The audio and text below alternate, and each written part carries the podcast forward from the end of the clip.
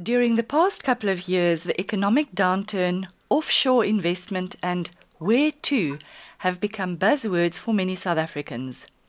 The thing is, once the Sapphire Coast is in your blood, it's not easy to uproot. And it's very possible to do extraordinary things right here if your mindset is positive. The Lazy Moose is such a development, and I'm chatting to Luke Murgatroyd. Welcome, Luke. Good afternoon, T, and uh, good day to the Chat Sapphire listeners. Luke, as the son of a Protea angler and businessman Dave Murgatroyd, did you follow in his footsteps with his sport, or do you actually have other interests? Well, I was never uh, that keen on fishing, uh, but we are involved in the sardine netting, which can be quite fun. I steered into uh, rugby and cricket, and not so much of the fishing. And sadly, that's now standing still a bit, hey? Yes, I feel very sorry for the fishermen. Oh, shame. And um, you've grown up here on the Sapphire Coast, gone to school here, your mates and everyone still around you? Uh, uh, yes, I did grow up in Warner Beach. Uh, I, I, did go to school in Durban, but uh, all my friends were from uh, the Sapphire Coast.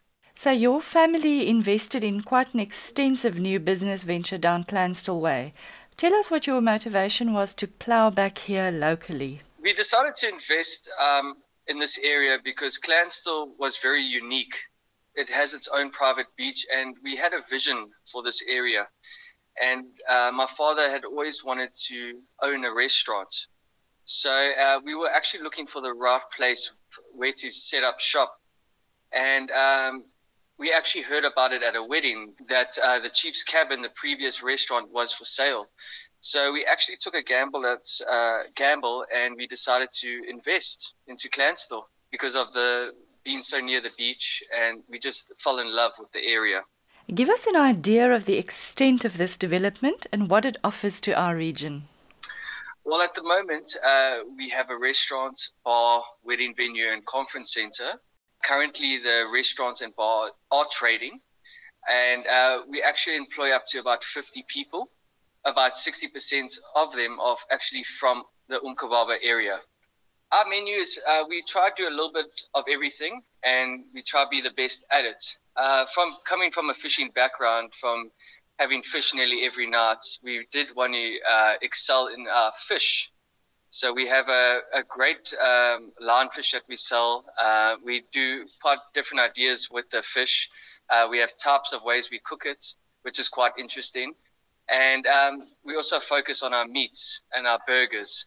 And we always try to do something different to keep the menu quite hip. So we do a pub grub in the bar and we do uh, pies of the day. We do Aasbaan, proper pub grub that South Coast people enjoy. And uh, like I said, in the restaurant, it's more of a romantic, uh, classic kind of setting where you can feel at home coming in with just slops and a vest, or at night you can come and uh, treat your lady to a romantic dinner. So we've actually tried to um, separate the two so you can have two different experiences. That sounds so wonderful at the moment. I love the name The Lazy Moose. How did that come about? Um, the Lazy Moose, it was, um, it was actually the, the moose was my father's nickname. And when we started building uh, this development, we thought of names for about a month or so, and we just couldn't figure out one. I thought, you know, since my father being the investor, it should be kind of named after him to carry on kind of a legacy. And I thought it was quite funny calling it the Lazy Moose because he's exactly opposite. And also, we we needed a name that would actually someone wouldn't forget. You know, uh, if you hear the Lazy Moose, you won't forget it again. No, you, you it's catchy and you, you wonder what it is and you're definitely attracted to it. It sounds funky. I love it. so now Luke with as with all venue based businesses, I'm sure the lockdown played havoc on your plans. I mean you've just described your wonderful venue and the restaurants, but just quickly now that we've at least progressed to level 4, what is your response and what can you offer the public now? At the moment, uh, we can only do deliveries. Uh, with deliveries, it is quite difficult because um, obviously the customers are trusting you in, to make sure that you are following the regulations. So, from the mask to the gloves to temperature testing every morning before they come into the kitchen. And um, at the moment, we actually had to spread our range of uh, deliveries to try to cater for as many people as we can. Where all do you deliver? At the moment now, we deliver in Clansthal, Widenham, Scottburgh, Pennington, Illovo, Warner Beach at the moment. Oh, all right. So you you're coming quite far north. Yes, we are. Um, we have had a great response uh, from the people in the Warner Beach and Illovo area. So we we don't want to make them upset. So we're doing our best to just try and make a plan and get the food to them. But you're not skipping the Winkle guys. Oh, sorry, I apologize about that. Yes, we are also doing Winklespruit. and um, let's talk a bit more about the wedding venue. Many would be bridal couples have had to postpone their plans due to the lockdown. And I guess in some cases, this also means losing their spot in the holding pattern, so to speak, for popular venues. Now, as a relative newcomer, are you already full in the latter half of 2020, or could you be perhaps just the answer for a few couples um, that are still looking for a space once social gatherings are permitted again? Uh, yes, we did have a, a, a, wedding for the 2nd of May, and we had a bridal shower as well in the venue.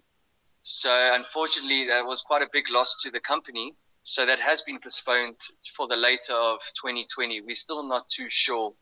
Uh, the bride was very upset about it, as you know, but I mean, we're doing everything we can you know, to make sure that when they do come back, that they just have they have the same experience, you know. Um, a lot of the uh, brides have put down their deposits already as well, and we have told them that if they require their deposit back, we are more than willing to, you know, help out. Def- de- definitely during these difficult times. That's very generous of you. Could you, in any case, give us a rundown of what a bridal couple can expect at the Lazy Moose? Well, being a new wedding venue, we have a lot of competition around us. So straight straight off the bat, you know, we want to be the best, and we want to give over and above. Um, we def- we definitely undervaluing and overdoing. So um, they're getting a lot more for what they're paying for than any other wedding venue. Do you have accommodation on site? At this moment, uh, our lodge is still being built. Um, it was planned to be finished before this December rush, um, but unfortunately, it looks like the lodge will only be carried on uh, next year, January. I see. Another problem during lockdown is, of course, labour issues. How have you at the Lazy Moose gone about making sure that you maintain your staff? Well, having my mother actually doing all the books and accounting, um, she is very thorough. And we are actually one of the only restaurants on the coast that have actually received their UIF payment. I mean, without that, none of the staff actually would have received any money. And uh, being a new business, we thought we might not get it. But I mean, like I said, we were the only ones to have received the UIF payment, which we were very, very lucky to receive. And I think it's just being very thorough in what you do and um, making sure all your back of house stuff is in order. Luke, I was on a Sunday drive not too long ago before lockdown, and from the old road, I didn't see the development, but of course, then I also wasn't aware of it then. What is the easiest way to find the Lazy Moose if you're traveling from, say, Warners or Winkle, from the northern side, in other words? Uh, for me, um, I think coming down on the old road, uh, north to south, is the best way to find it. Uh, Clansthal is quite hidden and a little bit unknown. Uh, that's why uh, social media is so important. We've had a lot of people come from uh, Ballito, Umhlanga, uh, and they actually have managed to find us on this uh, social media page. And but I mean, we're actually busy putting up municipality signs on the freeway and on the old road, directing uh, directing customers to the Lazy Moose. We are still in busy to, trying to get that figured out. Luke, it's been such a pleasure to chat with you. Thank you for your personal investment in the Sapphire Coast region and for adding value to the tourism offering once that gets going again. I think a lot of local attractions are going to be very popular for the foreseeable future, and we wish you guys every success. Take care. Thank you so much for having me, and uh, I hope all the Chat Sapphire listeners out there keep safe. Thank you so much.